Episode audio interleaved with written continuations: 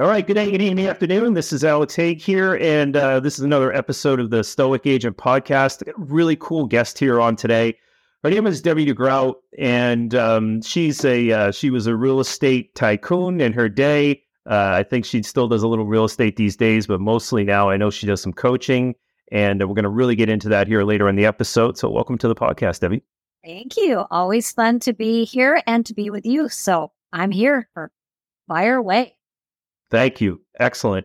Well, uh, like we were talking about a little bit off air here, um, you know, we get into a little bit of the principles around Stoicism. It doesn't have to be, you know, this thought on uh, this philosophy, but I really do think, you know, I bring people like you on that I think really embody a lot of these principles that we talked about. So before we get into that, so the audience knows who you are, give us like a little background. Uh, we don't have to go back as far as adolescence, but maybe, you know, just kind of a little background on you and, and what kind of has brought you to this point here. Well, actually, we have to go to adolescence to say I began selling real estate at the age of eighteen. So, and actually what happened, uh, planning to go to college, parents had some financial issues, didn't have the money.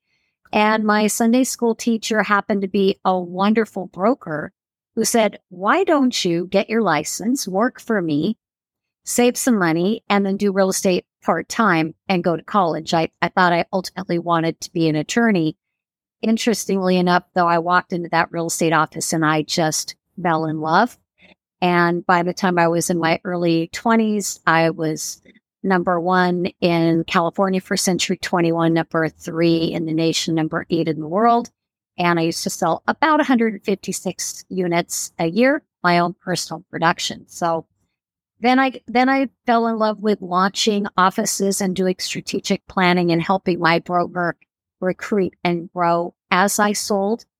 And then I was um, invited to be a panel guest, and that opened the door to running um, a, a coaching company that at the time uh, was the up-and-coming coaching company when there weren't many of those around. And I did that for thirteen years. And then I left to launch my own about thirteen years ago because I really had a different philosophy and strategy around coaching. It was time to go down that path of my my personal passion.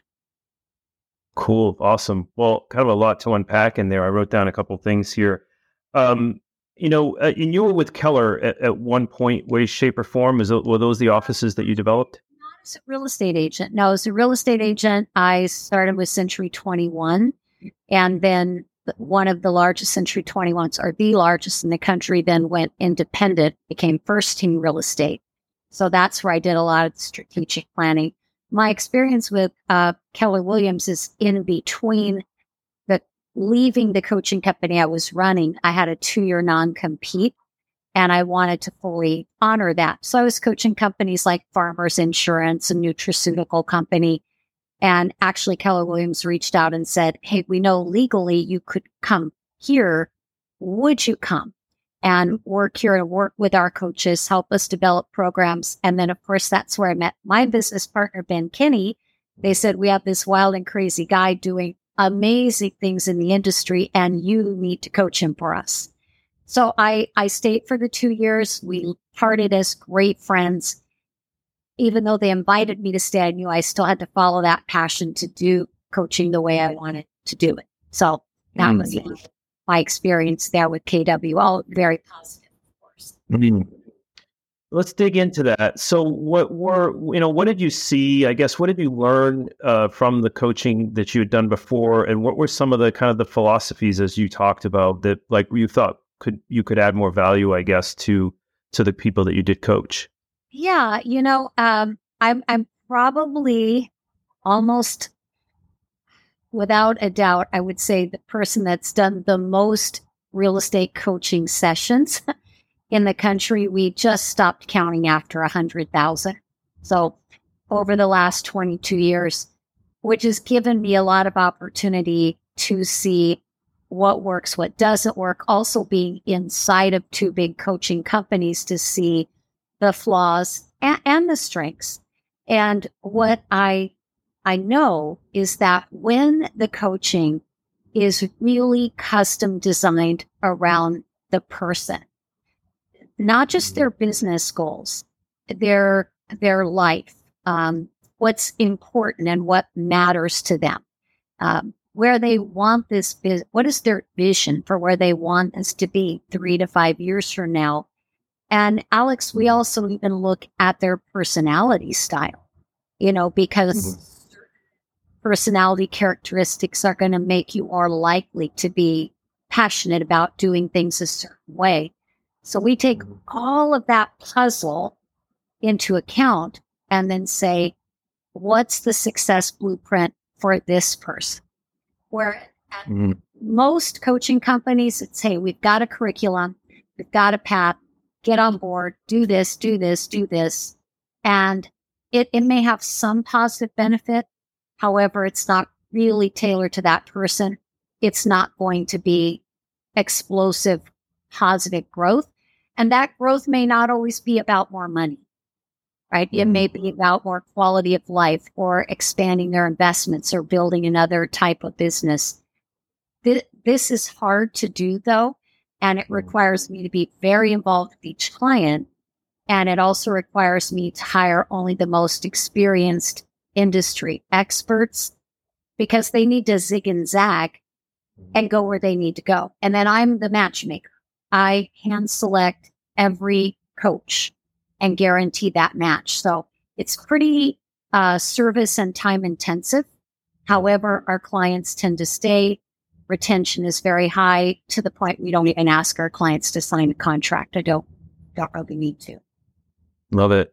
Well, I can attest to uh, part of that. Um, you know, I want to go back a little bit because what I heard in the beginning there was that you uh, had a family that had some money issues.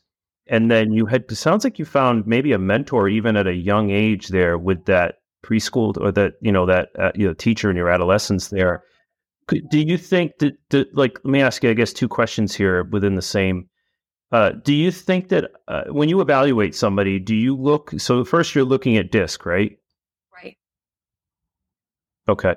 And so, you know, D- D I S C is one thing that tells a personality type. Do you also kind of start to dig into, and you mentioned what their visions were and, and, or if they even had any, maybe, maybe you coach some people that don't even have a vision. Do you start there? Does that kind of, do you work with their identity? You know, going to kind of Gary Keller, that's where I heard that notion first. And I think there's a lot to to pull out of that. Do, do you look at their identity of like, hey, do you look back and say, hey, you had a tough childhood? Did you have money issues? And that kind of stuff is going on. Do you go that deep? Oh, yeah. We go pretty deep. You know, uh, I all details are confidential, but I just finished a strategy call with someone in Bloomberg. Lost a spouse five years ago. Raising your children, running their construction build business, trying to build their real estate business. And yet she's also very involved in her church and charities. And so there's so many pieces of her life. And for her, it's not just about the money. It's about, you know, who is her ideal client or ideal source of business.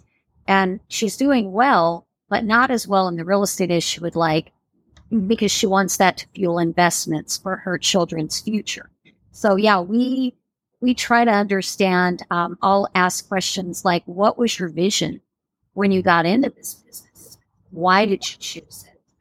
Without being super specific, just tell me if you were three to five years down the road, what would you want it to look like? Both the, the units, the money, more importantly though, your role in all of it. Where do you personally want to be?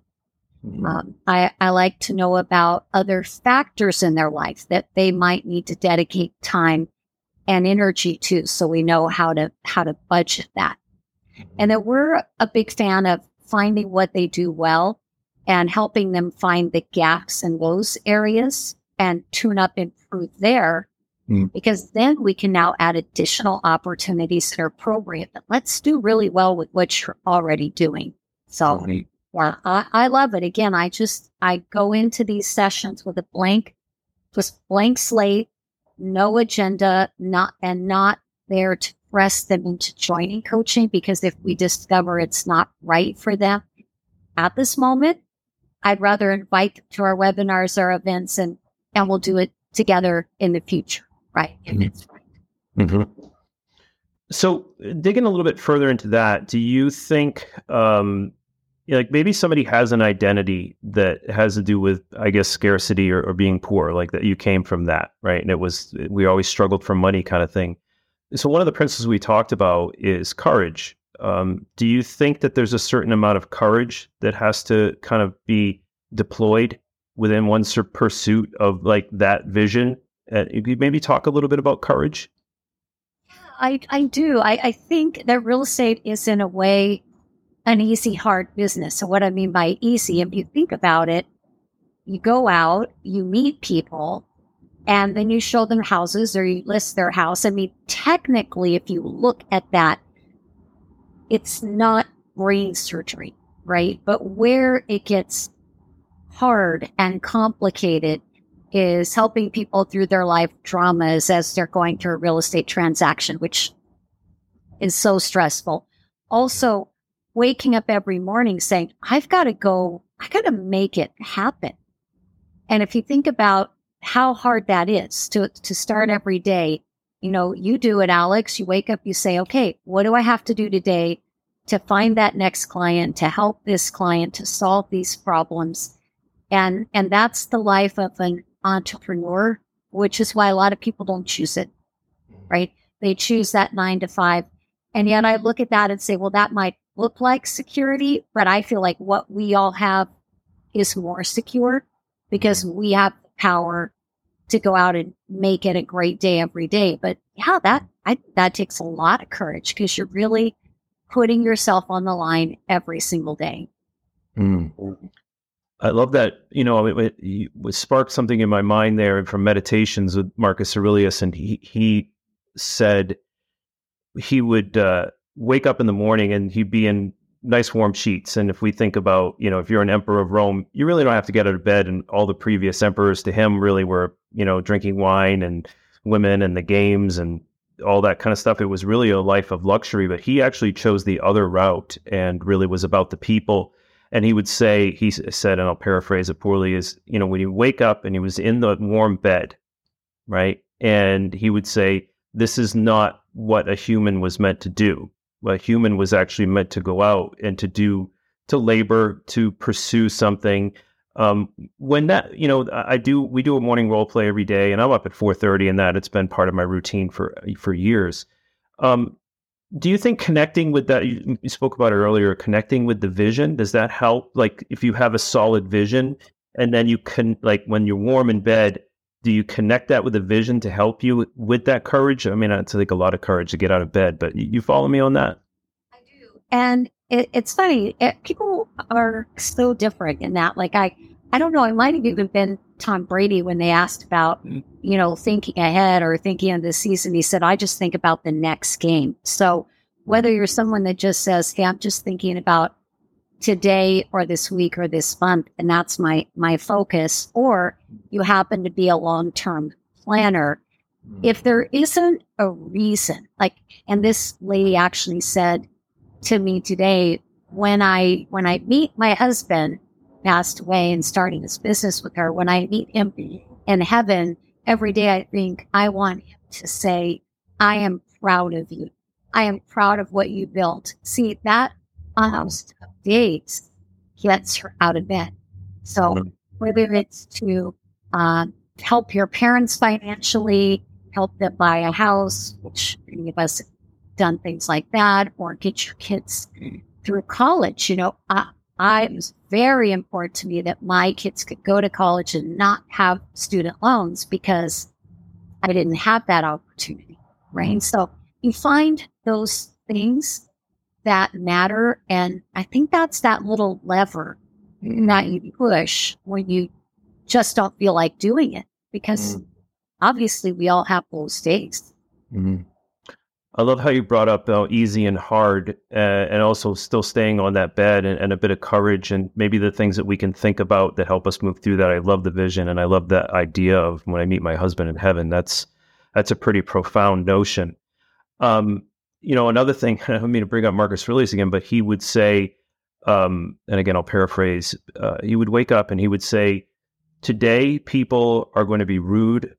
They're going to be mean. It's not going to be fair. He actually prepared himself for that. And do you think that is, is that part of, would that help with the heart of like expecting that that will be the case? And that's what we get paid quite well for, is to actually do that. That's part of the uh, part of the game. Oh, one hundred percent. I mean, so many things went through my mind. At our last Built Cal event, we had uh, Will Ghidara, who wrote the book Unreasonable Hospitality. And those were the two words they chose for their restaurant, because they're like, we're just going to be so hospitable. It's crazy. When I launched the coaching company, I told our team, we have two words, flawless and gracious. We will strive to be flawless. However, we will always be gracious. And, and you know, we're very fortunate. I think we attract some of the best in the industry that we work with. Every person on my team knows if there would be one thing I would I would not tolerate, they would be fired, because um, if they treat someone badly. So even if someone is upset, if they're angry, if they're rude, we try to get inside their head and say why, you know, what's going on with them, what's causing that. And that doesn't mean that we have to behave in that same way. And I don't think life is fair. Who said it's going to be fair? But if you go into the day expecting everyone's going to say yes, everyone's going to like you, everyone's going to be nice to you, and you're devastated when that doesn't happen, well, then you're going to be pretty fragile, you know, and you're going to be pretty angry and pretty frustrated. Mm, I love that. To be flawless and, and to have grace. Uh, another one of, one, my, one of my favorite words is to be magnanimous. We talk about that, and that is to be of great mind and great heart, and the refusal to be petty. So to to be of great mind and great heart in the face of someone maybe not being of great mind and great heart to you, I think that is is part of what we're talking about here, right? Like really preparing yourself for that. And if it's the alter, if you get great clients all day long, wonderful. I would, I would love to come to your town. If you have that group of people out there, like it, right? It's, it's going to happen. And um, do you think that's part of what, why there's such a large attrition is that, uh, you know, I'm going to dig into something a little bit. I'm going to follow this up. Do you think that's part of it, is what the attrition is, is that people don't really realize how Uh, challenging really people can be in this time of, of, you know, usually the biggest purchase of their life? I think it's that. I also feel that uh, looking from the outside, looking in, there is a misconception about what does it take to be a great real estate, you know, sales professional. I remember once having a friend that said to me, I would love to have your job. You dress up, you look at beautiful houses all day, you go to lunch, and you go to the bank. Well, I had just finished a day of showing repos getting covered by fleas, you know, a flat tire because we ran over nails at a demo site. I mean, and I and it's sweaty and hot in the summer, and I'm thinking like, I don't know what job you're talking about, but it's not this one. So I, I think that people underestimate, and I don't want to use a word that's aggressive. It's just the word that comes to my mind. You have to hunt every day. You have to hunt. You have to hunt for new opportunities. You have to hunt for new prospects. You have to hunt for new solutions for situations. It requires an edge on a focus, which is why you read so many great books and do the meditation. And, you know, I also get up at four thirty in the morning. It's, it's a mental game. And I, I feel like sometimes people come into it underestimating. You know, they'll say, well, I'm good when I'm in front of people. Perfect. The hard part is getting in front of enough people. Mm-hmm. I'm going to do something here, actually, that I haven't done, so bear with me. Um, so I saw an illustration here, and it actually uh, it came up, you know, what Chris was talking about last Friday of uh, Paul Graham. And the the principles that he goes by is, is skills, effort, and ability, right? And so part, I was thinking, how do I kind of try to piece all this together? And I'm going to try to share my screen here. Let me see if I can do this uh, window. There we go. So this, uh, have you heard of this before, the, the Dunning-Kruger effect? Maybe. Let me see. Yes, I have seen this before. Yes. Right. So I thought this was a great illustration into what Chris was talking about and how I try to continue to empower the agents. Like, you get into the business, and I remember this because, I, you know, you get in, you you think that the tough part is passing your real estate exam. Like, I kind of sit that way. Everybody's, my phone is going to be ringing. I'm going to know I'm a real estate agent. So they come in very confident, right? You come in, you're full of, you know, H G T V and aspirations and all this. But then they realize that they know nothing. You thought that you knew something because you got your real estate license. So then the confidence goes way down. And a lot of people stay in this kind of valley of despair, if you will, right? But then what you need to do is you need to deploy your effort. You need to develop your skills, and that will develop your ability. And as you put that effort in, your enlightenment goes up, and then you start to get into a plateau of sustainability. Do you think that this is a good illustration of what we're talking about? Absolutely. You just reminded me. I mean, I was a straight A student, and I had a job after school, so I was not a lazy kid. But my first day on the job at the real estate office, I walked in at eleven thirty, and I saw the, the note there, guru. Thank goodness my broker was an awesome guru. He grabbed me and said, "What are you doing?" And I said, "Well, I'm coming to work." He said, "It's eleven thirty. I said, "But I know, but I'm an independent contractor." He said, no, no, no. "You're going to show up at eight o'clock.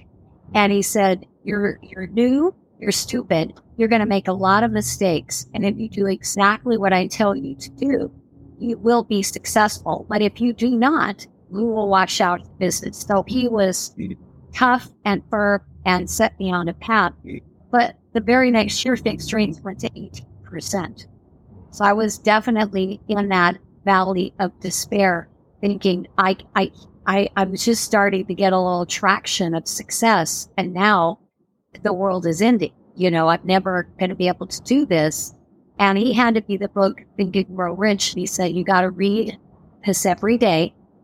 And I want you to say, what the mind can't conceive, I believe it can achieve. And go find the people that need to move." Now, was that fun year or two? No. Was it something I'm glad I went through? Yes. Because it taught me that no matter what, there are people that need our help. Mm. And that if I just double down and triple down and quadruple down my efforts, I could fill that gap. It wasn't fun. It wasn't pretty. I didn't enjoy it every day. And yet, when I came out of it, it gave me a confidence that no matter what, I can do this business. I can survive it. And I just really think, you know, having that kind of guru. And unfortunately, I think in a lot of the brokerages and brands, it's not that there aren't good people there to help you. They just don't have the time, or maybe they don't have the training, right, to, to help someone on that path. But yeah, I totally went during that cycle. For sure. Right. And, and then the, the cool thing about it is, is that it, you know, if once you get it, you know, I was listening to Alex Romosi this morning. I don't know if you, who he is, but he was talking about, you know, that then, then you get to that plateau of sustainability where you start getting some checks, and there's another level, right? There's another level where you maybe go in with some confidence because you had confidence because you sold, you know, thirty, forty, fifty, sixty, however many houses. And it's like, well, I want to start a team, you know, and then it's like, okay, well, you're going to start maybe with some confidence, and then you're going to go into that valley of despair when you start the team, and then, and so forth. So I think that dovetails well into kind of the next notion. And, and, you know, you're an incredibly wise person, is you, you've learned from others. And, you know, and I always say this in my podcast because I love it. My grand, I'm, this will be my Boston accent come out. Uh, you're smart if you learn from your mistakes. You're wise if you learn from others. Do, do you think that there's, do you think that, and this is what you're about, you know, you're about coaching. And so could you talk maybe a little bit about wisdom and maybe having humility to say, I don't know, I'm in, down in the valley of despair. And Chris, you know, one of our great leaders, talked about reaching out and saying, hey, I, I need help. I don't want you to do it for me, but kind of guide me. So do you think that there, that wisdom comes from finding a mentor, finding a guru, whatever, you know, you want to call it, to help you grow and, and become maybe as wise as you are, Debbie?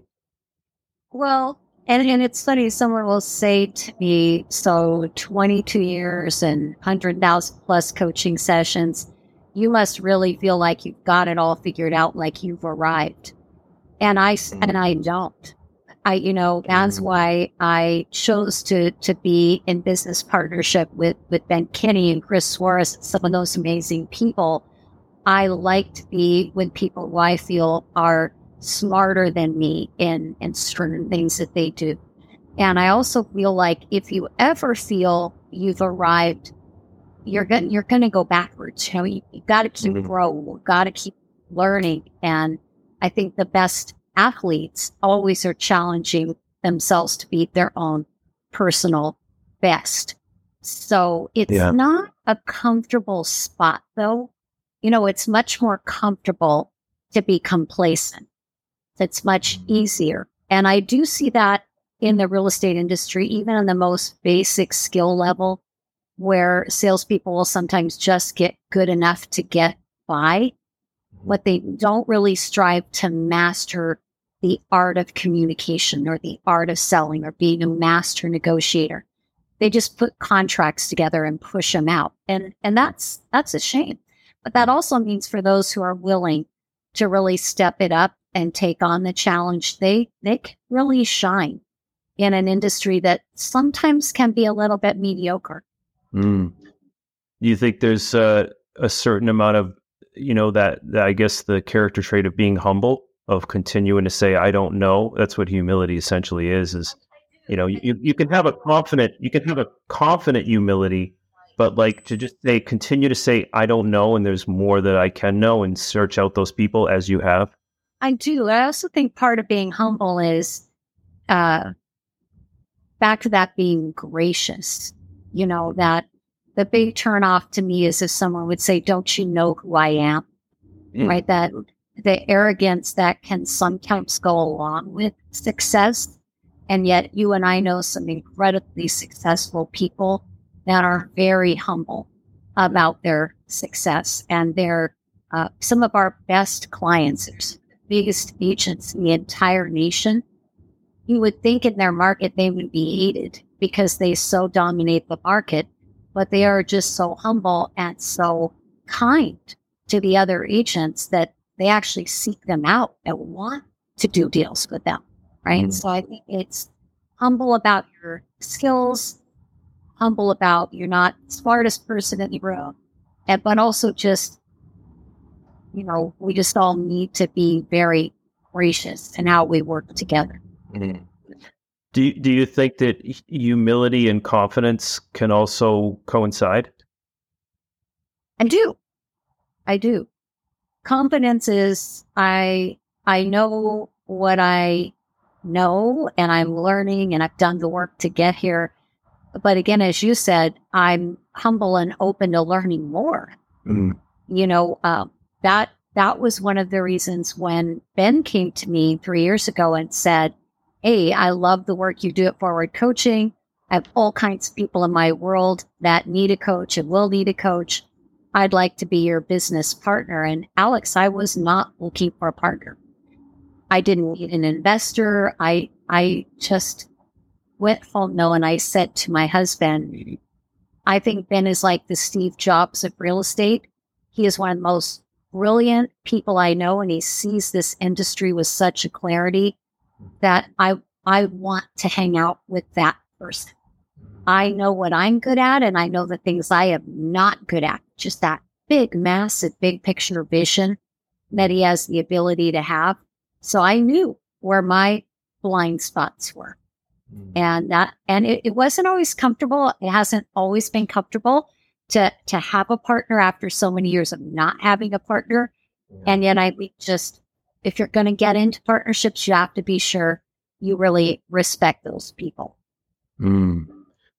I'd like to, you know, thank you for that. Um, I'd like to dig in a little bit. When we talk about partners, uh, you know, it's like if you're married, right? Like it's a fifty-fifty, it's one hundred percent on both sides. Um, and one of the things I heard once, which I still try to hone in on, is maybe you could give some advice for people that are thinking about becoming partners with somebody. And what's some of the advice? And I'll, I'll maybe give you a little bit of something to gnaw on here within this, um, that we manage agreements. We don't manage people. Have you ever heard that one? Do you, do you think there's a lot within that? So you know your role, I know my role. We do them one hundred percent together, and we can go further, farther, faster together type thing? Yeah, I do. I, and I do think it's important, even when you're working with family. You know, my my daughter, Taylor, she's president of Forward Coaching. She's also the executive director of integration for Place and working in a big way with Ben's team over there. And I think she would be the first to tell you, even though she's my daughter, there is very clear agreement between us. Yeah. Who does what, how we're responsible to each other. And she would tell you that she knows if she did not keep her end of the bargain, then we would still be mother and daughter. However, she would no longer be the president of Forward Coaching because there is integrity in our agreement together. And I think sometimes partnerships fall apart because maybe they don't know enough about each other.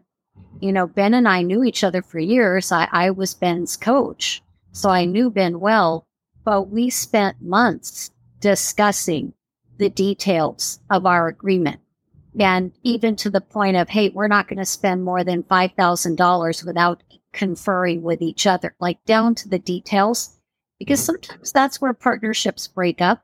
There was just a lack of clarity around the commitments and around that agreement. Yeah. Yeah. That's, that's, that's spot on. It kind of goes into that, uh, you know, and you mentioned family and, uh, you know, it's especially tough because we love our family, but even with a friend, I've, I've just seen it. I've been a part of them. Uh, and so I had to learn my kind of my own mistakes. Um, you know, that if you can really like somebody and have a great relationship with them, but that doesn't mean that you're going to be great partners. You could be great partners if you establish what those commitments are, what each person is meant to do, rather than just like, hey, we love doing these kind of things together, but that doesn't necessarily always translate into being great partners. It doesn't. And about seventy-five, uh, well, at least seventy percent of who we coach here are teams of some sort. And one of the biggest mm-hmm. mistakes I see is they like someone or they have a family member and they try to squeeze them and mold them and fit them into a role that they're really not suited for, which mm. feels great maybe at the time. Hey, I'm giving them this job, but ultimately isn't good for, for either party and then ends up blowing up. So yeah. You don't conform the person to fit the role. They really either fit the role you have in mind or they or they don't. Yeah. Because otherwise it's just just a disaster waiting to happen. I love that. I, do you think um, I'm going to shift gears, but kind of maybe stay a little bit on this subject of the notion of temperance. And so the notion of temperance is balance, right? So we have our family relationship and this partner, you know, situation we're talking about here. And then we have a business relationship, and how do we balance that so that it, that it works? Um, so that would just kind of be an idea on, on balance and temperance. And I guess that the, you know, the, the most people think about temperance of that they don't drink. And, and I guess it's just basically giving up something to have something else. Uh, and I don't know if the partnership is a great analogy there, but maybe you could talk a little bit about to the people out there around temperance. Do you think that, you know, giving up something to have something else, and I'm not talking about drinking or whatever, I'm just saying it might be Facebook, it might be, you know, it might be eating stuff when, you know, it, that brings you down. Maybe you could, you could, you could talk a little bit about temperance and how you think that can help people within our industry or others. Too much news. Right. You yeah. Because right, it's yeah. so important. ninety percent of sales success is mindset. And I thought mm. someone said such a great thing. And I can't remember where I heard it, but they were using an example that if I opened my front door and my neighbor threw into my entryway a pile of disgusting garbage, I would be incredibly offended. And then it hit me, they said, that every morning, first thing I do is I get up, I turn on the T V, I turn on the news, and I start letting all of that wash over me when I should be doing something like take a walk outside, meditate, read a great book, you know, say my affirmations. Instead of preparing my mind for a great day, I'm dumping all of that in. And my sister-in-law, she always gives me a hard time because I don't watch the news. And she said, how will I know what's going on in the world? And I told her, I'm pretty sure you'll tell me. Yeah. So mommy headed our way. I will hear the siren.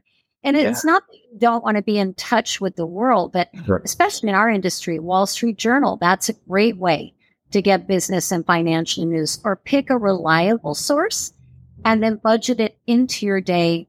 Just not all the garbage, right? Mm. And, and that's one of the things we're asking our clients to be very careful about, who you put in your head, who you put in your world, because it's not an easy time in the real estate market right now. And they have to really be at the top of their mental game. Oh, man, I, I really like that bit. So you you think it's really, you think, I mean, and I, and I think it's high, ninety percent mindset. I do. I do, because, you know, it again, it just takes the, to, to get yourself out of bed. You know, I remember saying once to my broker, gosh, I don't know, maybe this business isn't for me because I'm just not loving it right now. Not super excited about it. It's not super fun. He said, well, that's why it's called work instead of vacation. So if you don't do that mental work, um, I think it's hard to stick with it at the level you need to have the success you deserve. Yeah, I love that. Uh, this is this is going to kind of be a little open-ended. Um, I'd just love to just maybe throw this out there without even any much prompting. What are your thoughts on, and you, you said life isn't fair. Like, maybe I could ask it this way. Do you think that justice is related to fairness? Hmm. I don't know. I mean, bad things happen to good people who don't deserve it. I mean, we, we see that every day. Children don't deserve to be shot at school. You know, that's not fair. Um, so no, I don't know if I connect those two. Mm-hmm. I, I almost feel like justice is an activity, right? Like mm-hmm. you, you have to find ways to, to bring justice to, to situations. Um, mm-hmm. It certainly wouldn't make those parents feel that that was fair, right? Mm-hmm. So yeah, I don't know. I've never really thought about that, but I'm not sure I connect those two. Do you? Uh, now you're interviewing me. I love it. Um, I, I think about it this way. Absolutely. Life is not fair. And I think what you said, that it's a, it's almost an ethos that we try to live by, meaning I do what is right, not what is easy. And that is just. Right. That makes sense. Uh, that that's how I, I, that's how I've broken down that, because people say, well, it's not fair. And it's like, yeah, well, anybody will tell you life isn't fair. Or not, you know, anybody, a victim will tell you that. But um, yeah, that's what helps me work through that, of just, hey, it's not fair, but all I can do is what I can do. And I need to run, and this is what we talked about, you know, I need to have these philosophies of how do I operate? What are my foundational principles of operating my life? And I just, I need to do what is right, not what is easy. I mean, there's plenty of opportunities I've had out there um, to to deploy justice, meaning uh, a little old lady says, oh, give me one hundred thousand dollars for it. And I know it's worth two hundred fifty thousand dollars. Right. And it is not right unless she's informed. Unless she knows, hey, hey, Missus Smith, this house is really worth two hundred fifty thousand dollars. I would love to list it for you and get you that money, uh, rather than going for the unfairness to take advantage of somebody who doesn't isn't informed, or maybe has to met, whatever. That's not fair, uh, and that's my choice. Will I be just, or will I, you know, go the other way? That that's kind of how I I think about it. And the funny thing about it, it's sometimes hard to maybe make that decision or choose that path just, although in a way I, it's almost easier because there's no back and forth in your mind. It's what is the right thing to do. And it even made me think about, we've all had times when we've potentially written an offer on our own listing, and yet we knew our offer was not the best offer. And to be able to sit down with a seller and say, let's review all the contracts, and while I would make more money if you took this offer, this is not the one you should take. You know, that's not, that's a hard decision, but in a way it's not. When you just make up your mind, I'm going to do the right thing, it does take a lot of burden off of you, of that back and forth argument that goes on sometimes in your head. Yeah, no, I think that's a great point, the way you phrase it. Yeah, it, just like get down to the first principles of how you operate your life. And right. and then that has to be immutable. Like there's there's not a concession. There's not a, well, you know, you know what you know what's right and you know what's wrong. But you know. Yeah. Yeah. Just... yeah. And and I and I love there's there's not as much baggage with that. If it's an easier decision because it's clear, you clearly know what is right and you clearly know what's wrong. Um, yeah. So, so let's, uh, let's kind of finish up here. Uh, we, uh, we have another, uh, episode. We have another interview we're going to do after here on Place. Uh, how can people reach you? Um, you know, talk to them a little bit about your coaching program. I, I've enrolled in it. So, you know, I've, I've kind of vetted these folks and I've had a couple of conversations with Debbie and, and, uh, you know, I'm enrolled in it. So, I, you know, I can endorse you. Um, you know, talk to us a little bit about your coaching program and how people can reach out to you. Sure. Well, Debbie at forward coaching dot com. So D E B B I E. So that's my direct email, Debbie at forward coaching dot com. And as I mentioned, we don't have a contract. Uh, anyone who has an interest in joining coaching or exploring that speaks with me. And we have no salesmen, women, people on the floor. Uh, we have two amazing guys, Gary and Ron, and they're high-level customer service. And if you reach out, they'll talk to you just to gather information from me, mm-hmm. because I want to be sure that when I join you in that conversation, I completely prepare. I I go online, I look at the bios, we'll be with this. They find some information that you've shared, and then we talk. You know, we talk about the goals and what your ex- expectations are. And then at that point, if it feels right, the next step is I introduce you to the coach. And only when you meet the coach, then give us the green light. Only then to be forward. So nice. It's very a thoughtful process. As I mentioned, I'm very involved in each of these, so you would actually speak to me. And even if you just have a question, maybe it's not about coaching, just something you want to run by me or say, hey, can you just invite me to the complimentary forward webinars you do every week, have me to English. So just send me an email, let me know how we can help. Yeah, and I have to say, audience out there, for anybody that's watching this, this is exactly how it happened, and it and it really it resonated with me that you were on the you were the first point of contact, and you know we had a conversation. Uh, you asked me a lot of questions, and thank you for Uh, offering up that book, The Seven Powers of Questions, because now I'm reading about halfway through that. I'm like, man, she she has this down pat. Uh, but you're not doing it as a salesy. I, I didn't feel sold at all. Uh, I really felt like you cared. I genuinely believe that. And uh, so I can endorse uh, your program. And I, I highly, highly recommend everybody. And reach out to Debbie. She is she's being honest. Like, hey, you'll just have a conversation. And if you don't think it's the right fit, you won't. Uh, you're going to be honest and authentic and do what is right. If you don't think you can help them, I really felt like you weren't going to take me on.